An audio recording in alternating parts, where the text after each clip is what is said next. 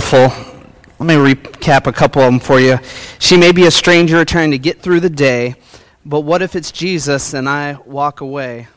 I say I'm the body and drink of the wine.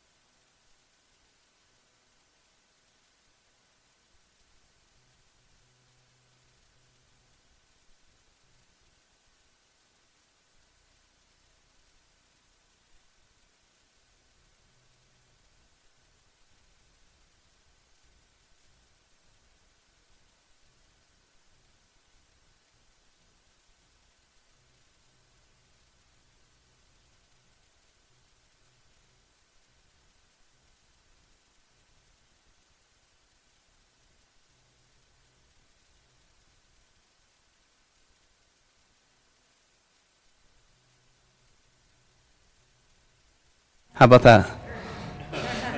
Thank you. That's just a little bet I won there to see how far I could get her to walk up. It's always me. It's always me. so, uh, this parable talks about more than simply helping people. It really, I think this ta- parable talks about excuses. I think it talks about self justification. I think it talks about self centeredness. You ever find yourself struggling with any of those three? Yeah, good, because I, I do as well, and I'm your pastor. So if you got in here and you didn't get the sermon notes, uh, slip up your hand because we're going to walk through these for the next few minutes. Uh, Richard's back there. He loves this part of the service. And uh, sometimes I see him, I go over to his house, I see him practicing this. Um, so he takes it really seriously. Yeah. If you have your Bibles, you can follow along Luke chapter 10. We're going to start in verse 25. Let me allow to, uh, to kind of paraphrase the first five verses, but you can read along. Luke chapter 10, starting in verse 25. One day, this expert of the law comes to Jesus, right? Expert of the law means he knew his Bible really, really well. He asks a question with a desire really to test Jesus. It's a good question, but it's got a bad motive. He's an expert in the law. He's probably memorized the first five books of the Old Testament. How about that for you? Genesis, Exodus, Leviticus, Numbers, Deuteronomy, memorized. That's what an expert in the law would have done. And so he says, uh, this, asks this question of Jesus, what do I need to do to get to heaven? Now, Jesus, being, you know, pretty wise himself, he flips this around on the expert and he asks him a question. He says, you're the expert of the law. What do you think? And then the guy starts to think about what he knows from Scripture, and he actually recites Deuteronomy 6, cha- verse 5. And, uh, and he, he cites it pretty well. He says, Love the Lord your God with all your heart, with all your soul, and with all your strength, and with all your mind, and love your neighbor as yourself. And Jesus, really, in essence, Jesus says, Hey, good answer. That's a great answer. But here's the problem that even though the expert gave the right answer, he had a very hard time applying this to his own life.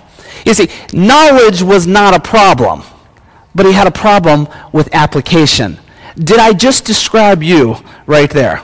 I certainly describe myself at times. Knowledge is rarely the problem. Application is the problem. That's what's going on in this guy's heart. Here's what the Bible says in, in Romans 3:20. It says, "Therefore no one will be declared righteous in God's sight by the works of the law." That's what the, the guy is citing.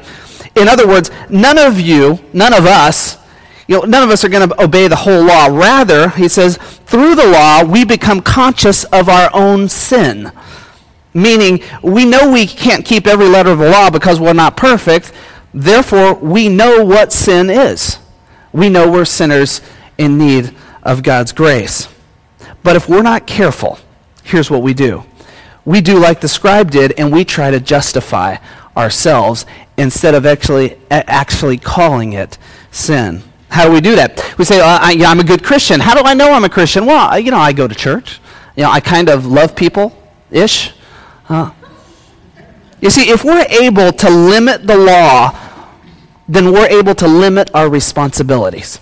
Don't miss that. It's important. If I'm able to limit the Word of God, then I can limit what I'm responsible to follow and obey. That's kind of what's going on. The expert says, Oh, neighbor, well, hmm, you know, who's my neighbor? Jesus. You see, the, the Jews of Jesus' day, their neighbor would have been somebody who had the same ethnic and religious persuasion as they did. That would have been their neighbor. In other words, to the Jew, his neighbor was who? A fellow Jew. That was his neighbor. Made perfectly good sense to him. And so, in that definition, the expert of the law here, he can easily justify all his actions. He can easily justify everything he does for other people because he has this view of who his neighbor is. I'll just simply I'll just simply do well by my fellow Jews. It would be like um, it would be like you and I saying, "I love others," as long as they're Christians, or "I love others as long as they have a job and are in a pretty good socioeconomic level." Then I really love other people. That's really what's going on with the expert of the law. That's how he's talking and how he's thinking here. But then Jesus, in his brilliance, like he often does, he redefines the word neighbor entirely.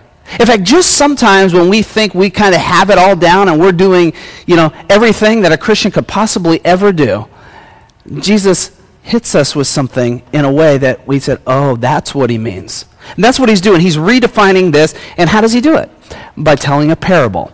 And that's why we've been walking through these parables, because the lessons about Jesus and the kingdom of God are so powerful. So if you've got your Bibles open, follow along. Luke chapter 10. We're going to be in verse 30 now. If you don't have your Bible, you can follow along uh, on the screen.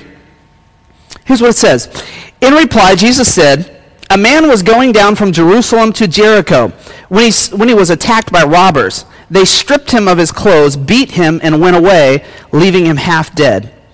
A priest happened to be going down the same road, and when he saw the man, he passed by on the other side. So to a Levite, when he came to the place and saw him, passed by on the other side.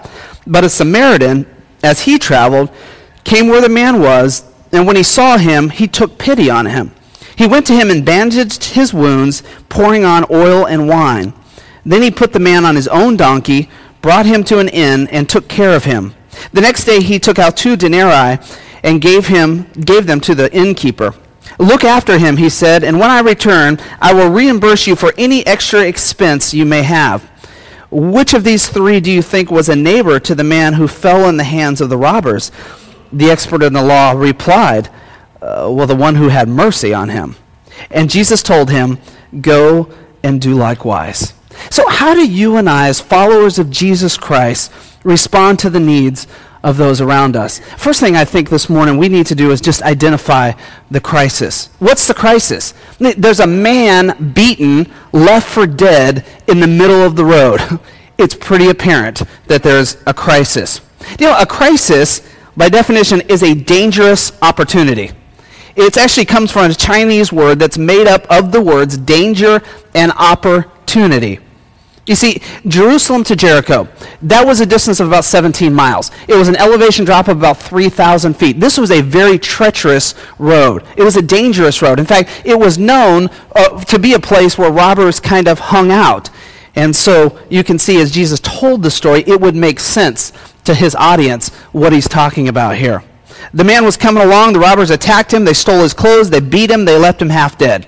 And these sounded like pretty desperate robbers that they would even take his clothes and, and wear his clothes. So that's what's going on. The man is left in a crisis situation. This is going to be an incredibly dangerous opportunity for anyone who might come by. You know, I, I believe that every day there's people around us who are in crisis. Some of our eyeballs are just a little bigger than others to see it but they're around every single one of us every day. In fact, it's people who are half dead, or maybe it's better said they're kind of half alive. And they're facing dangers, they're having relational issues, they're having health issues, financial struggles, marital issues, you know, physical issues. And if we don't step in as the body of Jesus Christ, many times they're going to destroy themselves. If we don't step in and we share in the responsibility of offering to them what Jesus Christ offers to us, they may be alive physically, but spiritually, they self destruct.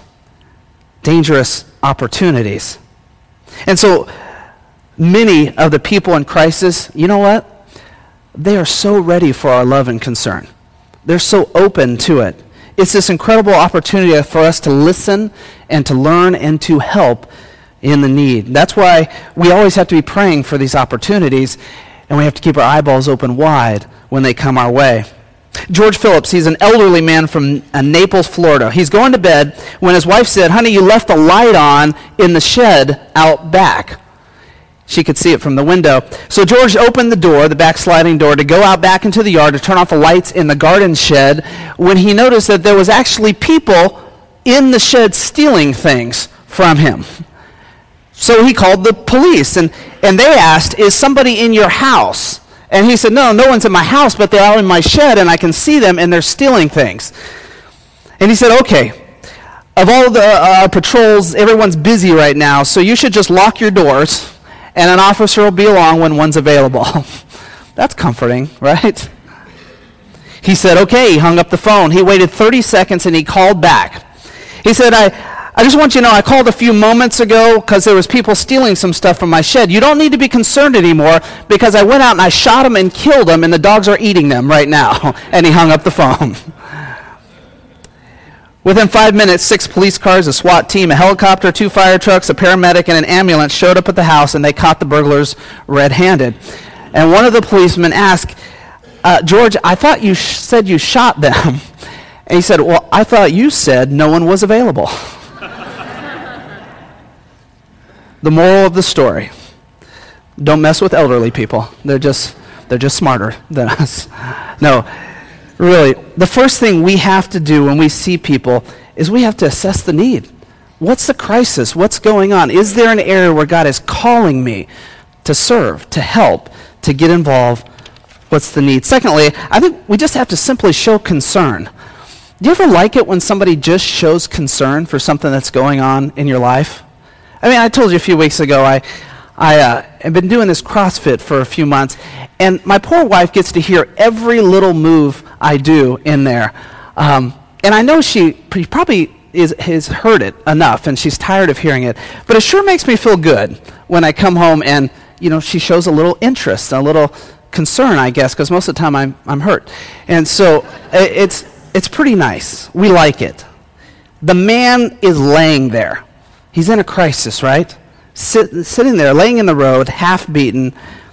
And the scripture says that this priest came along and he saw the man.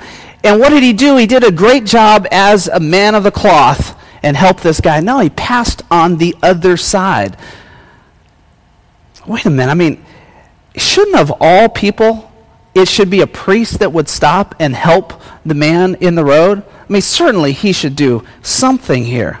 Why didn't the priest stop and help? Have you ever asked that question? I mean, was there some legitimate reason? And we always want to be careful we don't break a parable down too far because that's not the point of a parable. It, would have been common in that day for a priest to actually serve in Jerusalem at the temple but live in Jericho. And so there was kind of a commute. You go for a few days, you do your temple responsibilities, and then you go home for a few days and you kind of go back and forth. That would have been commonplace. So maybe he didn't stop because he's on his way home and wanted to get there after doing his temple duties, or who knows. We find uh, maybe he just is scared of his own safety. It was pretty common that a, a priest, a, man, a, clergy, would be left alone by robbers, but there's no guarantee that he couldn't be attacked as well, so maybe he just was fearful of his safety. Maybe here he thought, as you and I think sometimes, well, somebody else is going to stop. Or somebody is walking, and, and they look like they could stop too, and they look like they might be a little better equipped to help him out than I am. So I'll keep moving along. Or maybe he could have claimed religious reasons. You see, if the man was actually dead, then as a priest, he couldn't go and touch that dead body. He would actually be made unclean, which means he couldn't go do his duties in the temple. So maybe he was just fearful that he was going to lose his job uh, as a religious person. We don't know why for sure, But what we do know is Jesus is very clear he passed on the other side. And then came this Levite. Now, a Levite and a priest, they were in charge of all the ceremonial, ceremonial duties in the temple. That was their role. They all came from the tribe of Levi. And so maybe this Levite had similar reasons to the priest for not stopping. We don't really know. We just know he did likewise and he didn't get involved. In fact, the Bible doesn't just say that they kept going, it says what? It emphasizes they passed on the other side. They didn't want to be involved, and they didn't even want to really know what was going on in this situation. If we're not careful, though, I think we do the same thing. We don't want to know about a situation and know about a need. I don't want to get involved because you see, the less I know about a crisis, then the less I feel motivated to get involved. The less I feel responsible to need to step out and do something, the less I feel obligated to help. And can I put it another way? Listen to this. If you don't know the needs or the crisis in your neighborhood or your city or so long, you don't know or you don't have any guilt for not stepping in and helping at all. If you don't know what's going on, then I don't feel guilty if I don't do anything. And so, after all, I mean, I could say I go to church, I study the Bible, I'm a pretty good Christian. If we're on our way to work, if you're on your way to visit a friend, if you're just out and about, what do you do when you see somebody in need? Is there a concern that pops up in your heart? Do we pass by and feel guilty? do we pass by and feel not guilty at all? Can I tell you about a relationship that's, that's been very significant to me over the last three years? Um, and that's my friendship with Ray Mashinsky here in the church. Um, many of you know Ray and Faith. They run a Christian bookstore in Kernersville. Um, but it has been for me a, a very pleasant little 15 minute drive down to Kernersville to be able to sit and to process and talk sometimes about what I'm trying to track through in a sermon and, and maybe a book or a resource that could be uh, important for me, or maybe just about you know, what's going on in my own spiritual journey. And, and he shares likewise those type of things. But I want to be honest with you. In the last year or so, or maybe more, year and a half, uh, there's been this other aspect of my relationship with Ray that my eyes have just been wide open to, and that is the ministry that goes on in their little Christian bookstore, their Christian store there in Kernersville. You see, when I go in, I, I sit and I hang out for a while. Um, I look at books, I sit and I read and I talk to him. Sometimes I watch Veggie Tales. I mean, I, I hung out there for a while. And I get to watch this, this couple interact with people. I see people come in, and for some reason or another, it, going into a Christian store, going into a place of retail, they end up kind of spilling their guts and sharing about what they're going through in life. And then there's Ray and Faith who kind of stop what they're doing, the business, and they start interacting and sharing and ministering to this couple. I think about this showing concern. There's a million other things in the back room, the storeroom, the, the whatever you have to do to run a business, they could be doing besides showing concern. And uh, actually, this morning, I, I, I, had wanted to, to just ask them, ask Ray, why, why do you do that? Why does that, why does that even come about and be part of who you are? And Ray, that microphone next to you, you can use that. And would you just share with us, why do you show concern?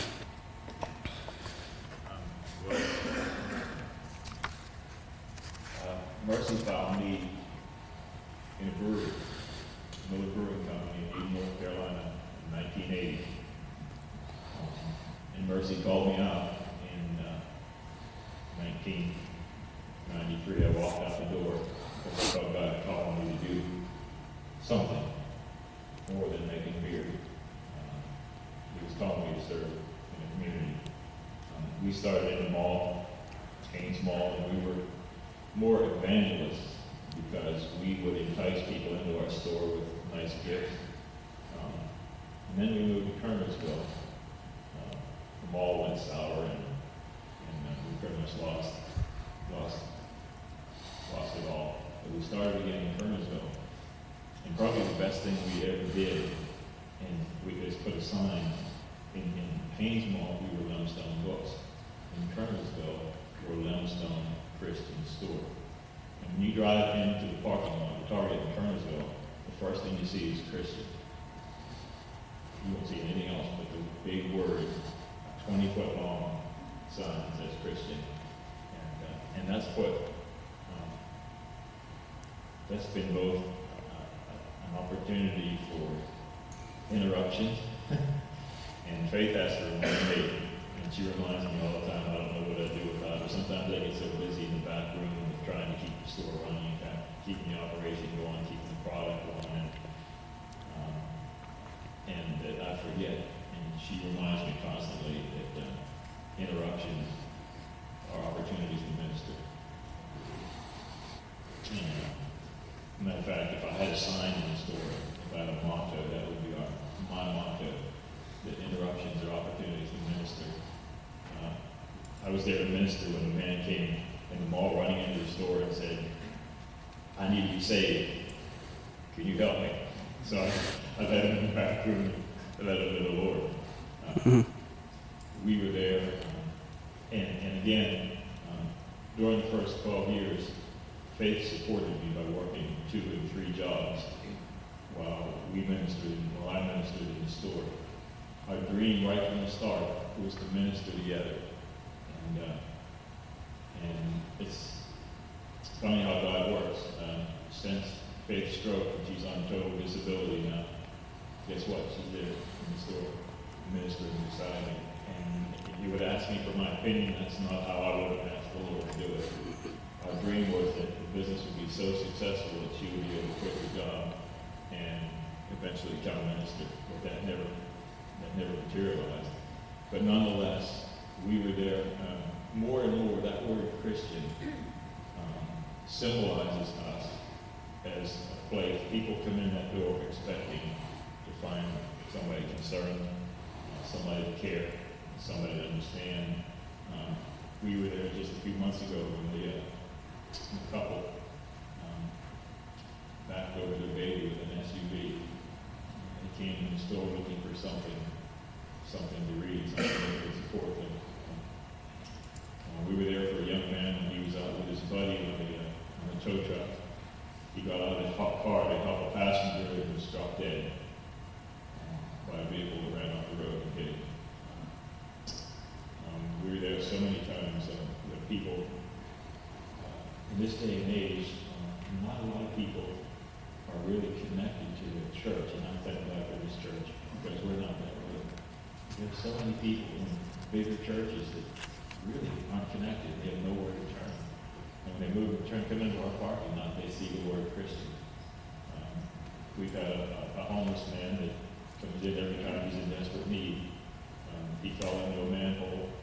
Uh, his name, I'm not going to call him homeless man because he has a name. His name is Michael Hess. We've been praying for him for five years. Whenever he came into our store, he fell in a manhole cover and he broke his, he really injured a leg that was severely injured years and years ago. We took him into our home for three nights until we could make a hospital visit. Those kind of things are just the opportunities that people that we have if I can, uh, if I get that sweet call from Faith at the front desk saying, uh, Ray, uh, there's somebody out there you need to talk to. Um, when she says, there's somebody out here I need to talk to, I know what that means. Sometimes there's there's a salesperson, and she'll say, "You really need to see so and so today." Uh, but when, when she says there's somebody out here that you need to talk to, I get the mm-hmm. message, um, and it's been a joy. Um, we've been doing this for, for 19 years now, and, uh, and joy is that, that uh, I get to do it with my wife now. Uh, and I just, I just pray um, that God would just keep pounding in my head. And, and thanks, Tom, for, for this message today because I need it. Know, we all need to hear it. Um, it's so easy to pass up. It's so easy to bury our head in our work um, and not care. Uh, it's so easy to say, oh, I'm in the back room, I'm doing something really important, I can't come out right now. Uh, it's so easy to say, well, I'm talking to a vendor, I'm ordering something, I'm talking to somebody that uh, a collection agency that wants to know when they're going to be paid, and uh, I can't come out right now. Um, but we need these constant reminders uh, that we're here to serve, and interruptions um, sometimes are dangerous. Uh, when we took this man into our home, uh, we we made a decision for us in Starbucks, and, and, and Faith looked at me, and I knew what she was thinking. I said, "Honey, we can't do it." I said, "We don't know this man. He could steal everything we own." And she looked at me and said, "Yeah, okay, but he could kill us." We don't know the man. He could be violent. He could kill us while we sleep. Yeah, where will we be? I said, we'll be with Jesus. so that, that day after we closed the store, I went and looked at man. As a matter of fact, it's a man that I brought to church with me on Sunday morning. After that church service, I was so, I was such a good Christian bringing him to service, into this hmm. church service to be with our family here at Wendover Hills. And then I took him back on that rainy day. It was a March day, it was about 40 degrees outside. The man could barely walk. He was on crutches. And I looked at Faith, and she looked at me and said, what are we going to do with him? Are we going to put him back in the cold? So that's when we had this discussion in, in Starbucks. And after we closed the store that day, I went and I found him, and he told me where his tent was. Found and I, we brought him into our home for three days. But those are the opportunities that we've been blessed. And, uh, as long as God gives us the, the financial ability to do it and the strength to keep doing it, we're, we're going to continue to try to get a lighthouse in Kernersville to the tri-city area. Awesome. Thanks, Ray. Now I can't uh, I can't tell you where to do your shopping, but uh, I would at least encourage you to go out there and check that out because the Veggie Tales are real good. So encourage you. So this past Wednesday, uh, when when the uh, the blizzard hit, um, we I had to take Sheree to work, and um, and you know, on our way by, we passed a young man who had slid off the road. He popped his his tire over the curb. I think we were just making fun. You know, being from Chicago, we were just making fun of North Carolina snow drivers, and there he was needing some help. So uh, I, you know, I kind of just continued right on by. I said, "Look at that guy."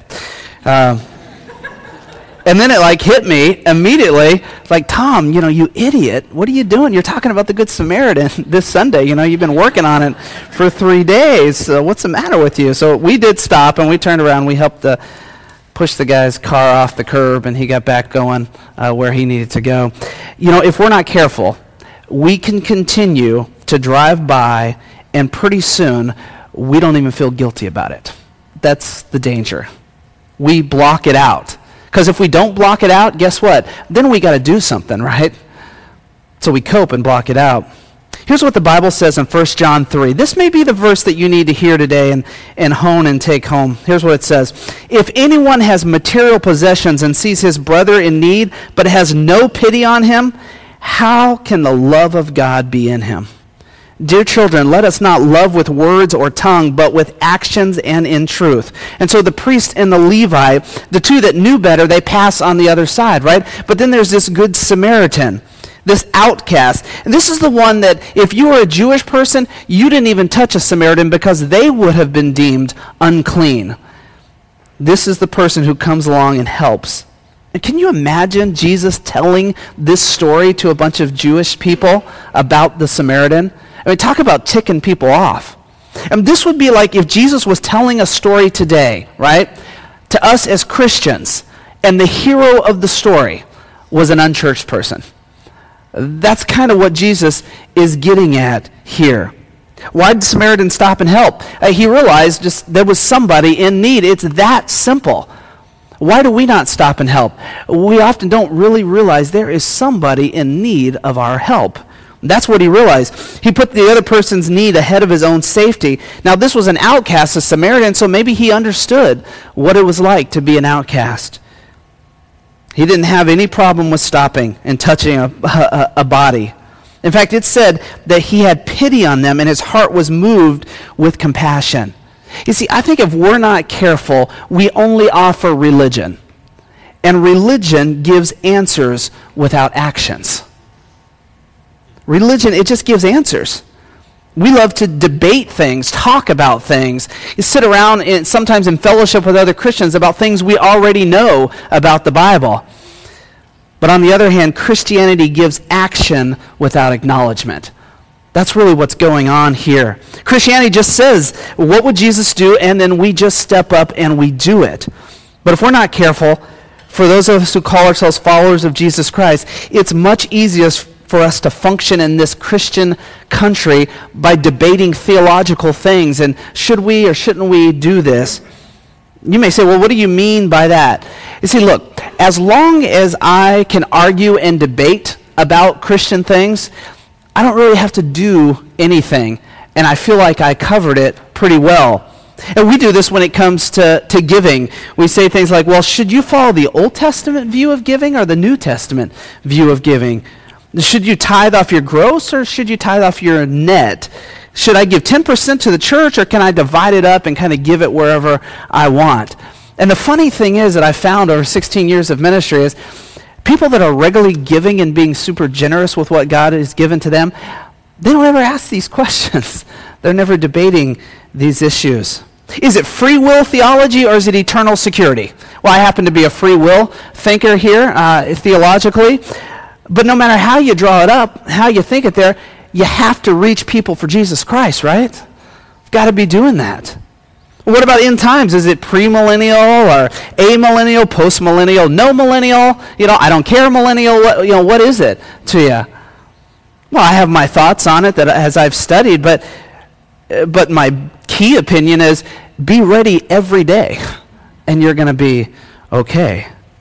But if we're not careful, it's easier for us to debate other Christians because as long as I debate, I don't have to take care of your needs. Listen, is it wrong for us to debate and talk about theological issues? Absolutely not. It's one of the things I love reading about the most in my, my reading, my spare reading time. But look, it can never supersede the mission. In fact, our theology actually propels us into the mission when we really see what Jesus is all about in God's Word. How do you know about yourself? Well, ask yourself over the last couple months, have you gotten caught up into a lot of theological debates or debates on whether I should or shouldn't do this, but never offered an invitation for anyone to be in church with you or to talk about what Jesus can bring to their life? Uh, you may have an issue with that. How do you help people in need? Identify the crisis, show concern, and finally, we have to count the cost. And this Samaritan's love for his neighbor proved very costly. Now look at what he did. He used his own supplies to clean the man's wounds, oil and wine. If the guy was naked, they took his clothes. He probably used clothes, his own clothes to clothe him. He used his own money to pay for his care, and he used his own reputation as credit as well. It's like he just gave the innkeeper his card and said, Look, I'll be back through. Whatever he puts on this, I'll take care of it in the end. That, that is a cost. Listen, love and service can be very costly. Don't forget that. Ministry is very costly. And sometimes, as followers of Christ, we forget the cost that Jesus paid for us, and we forget the cost that he demands of us as followers as well. What's the cost of being a follower of Jesus Christ? Show up to church? You know, give a few percent maybe, uh, go to a small group every once in a while. Well, those are all good things. We talk about those things. But it's so much more. Luke 14, 25 captures this. Let's read it. Large crowds, excuse me, were traveling with Jesus and turning, them, and turning to them, he said, Now, look, if you got a large cloud, crowd, excuse me, and you want to thin it out, here's a pretty good way to thin out your crowd. Listen to what Jesus says. If anyone comes to me and does not hate his father and mother, wife and children, brothers and sisters, yes, even their own wife, such a person cannot be my disciples. Can you see people listen to him say, whew, rolling out, I'm out of here. These are powerful words. And I think they're already looking at each other saying, What in the world? He goes on, though. He says, And whoever does not carry their cross and follow me cannot be my disciple. Then he actually gives two examples to this. Call them two more little parables if you want. Here's what he says Suppose one of you wants to build a tower. Won't you first sit down and estimate the cost to see if you have enough money to complete it? For if you lay the foundation and are not able to finish it, everyone who sees you will ridicule you, saying, This person began to build and wasn't able to finish. Or suppose a king is about to go to war against another king. Won't he first sit down and consider whether he is able with 10,000 men to oppress the one coming against him with 20,000? If he's not able, he will send a delegation while the other is still a long way off and will ask for terms of peace. So what's Jesus saying? He says, if, if you're going to follow me, you better count the cost.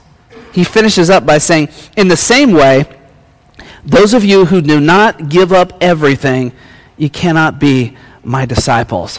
Whew. I mean, the key word there is everything. You see, this doesn't fly well for us as American followers of Jesus Christ. This is radical Christianity. He's saying, look, if Jesus is either the Lord of all or he's not Lord at all. It's one or the other in our life, is what Jesus is saying here.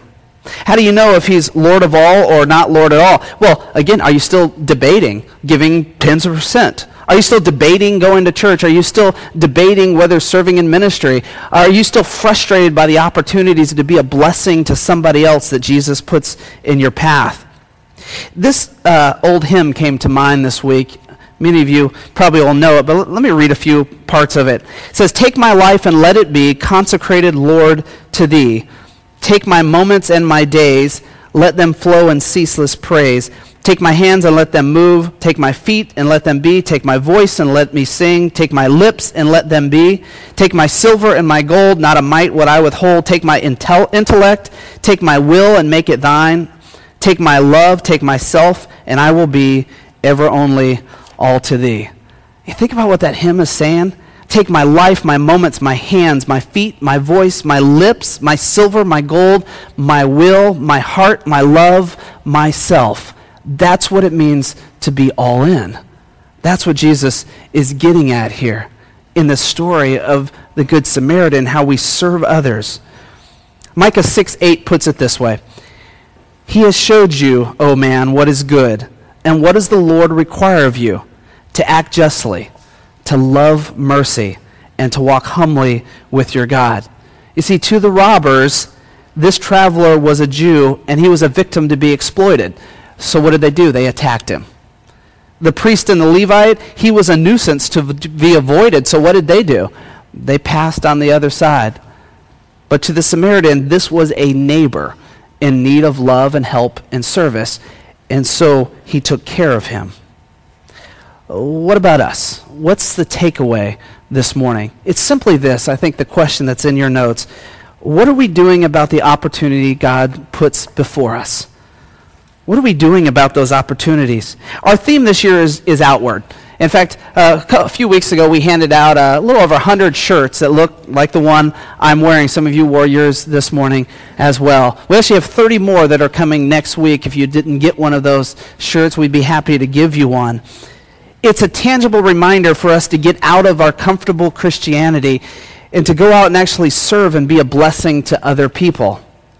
But listen, all the t shirts in the world will do no good whatsoever if we're unable to follow the example of the Good Samaritan as Jesus tells this story this morning? What are we doing about the opportunity God puts before us? You're not immune. I'm not immune. God has put opportunities in, for, in front of us to serve and be a blessing to other people. So, my encouragement this week how about we go at them with action? We go at them with action this week and offer something more than just debate. Let me pray for you on this. Father, I thank you for who you are and what you're teaching me. Lord, I, I realize so often I, I, get into this thinking that you know, I'm the pastor, I'll be the example, and I'll kind of lead the charge in some of this, and yet then you kind of smack me around and say, Tom, you just, but your heart hasn't surrendered in that area yet. at least not to the level I'm calling you to. And so, Lord, I know this week as I was studying and writing, Lord, I had a heart to surrender to you. And I would guess, just, just my fellow family here at Wendover Hills, there would be many that sit in these chairs this morning that they have a heart to surrender in the area of serving and caring for other people.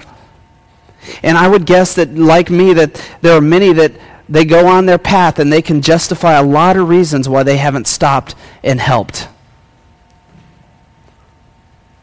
Father, this morning, my prayer is that we would walk out of here this group. And Lord, that at very least, Lord, you know you would have about 160 people who are at your disposal this week to do what you need us to do in the area of caring for other people and serving other people. and what impact we might be able to make for your kingdom because of that. Lord, may we, may we get off being so caught up in the debate. And when we get caught up in the action of your kingdom. And then, Lord, I'm praying that you would throw wide open the door of, of the invites into the family that will come because we're serving people. And that you'd fill our seats with people who have been cared for and served by this body of believers. You can do it, Lord. We believe it. May our hearts be right as we step out in faith with you in that journey. We pray in your Son's name. Amen. Well, the Lord bless you uh, for that. Um, I know that the Good Samaritan, if we really dive in, it's challenging. It's been challenging for my heart uh, as well. Well, if you have your card, please take a moment to just, just finish off filling that out so that you can turn it in. Every Monday morning, 7 o'clock, there's a group of guys that get together to pray for all the needs of the church, which means if you put it on the card and it's not like ultra private, um, we pray for those every Monday morning. You're lifted up in prayer. It's a, it's a significant thing we do. So please let us know those as well. Baptism, membership class next week. And then on the back table, there's some sign-ups for the potluck. Now, we have several of you that are signed up to bring something as well, but we need quite a bit more food. So if you would, go back to that table and just sign up on one of those sheets for bringing something to the potluck next week. Uh, that would be, be really good. So again, if you don't have a place for the Super Bowl, join us. Just write Super Bowl. I'll call you. We'll get you plugged in somewhere tonight that you can go and and uh, impose all you want to impose and eat. You probably don't even have to bring anything to eat. Um, you know. So what's that? Okay, might be being vetoed, but no, no. You just come and and eat, and we'll have you covered. So. That'd be great. Well, why don't you stand with me? Our ushers are going to come through and take our morning offering. I want to commend you again last month on on the month of January, we exceeded budget by about $1,500. And so it was an awesome thing. So keep up your faithfulness in the area of giving as well. And uh, we'll go out singing one more.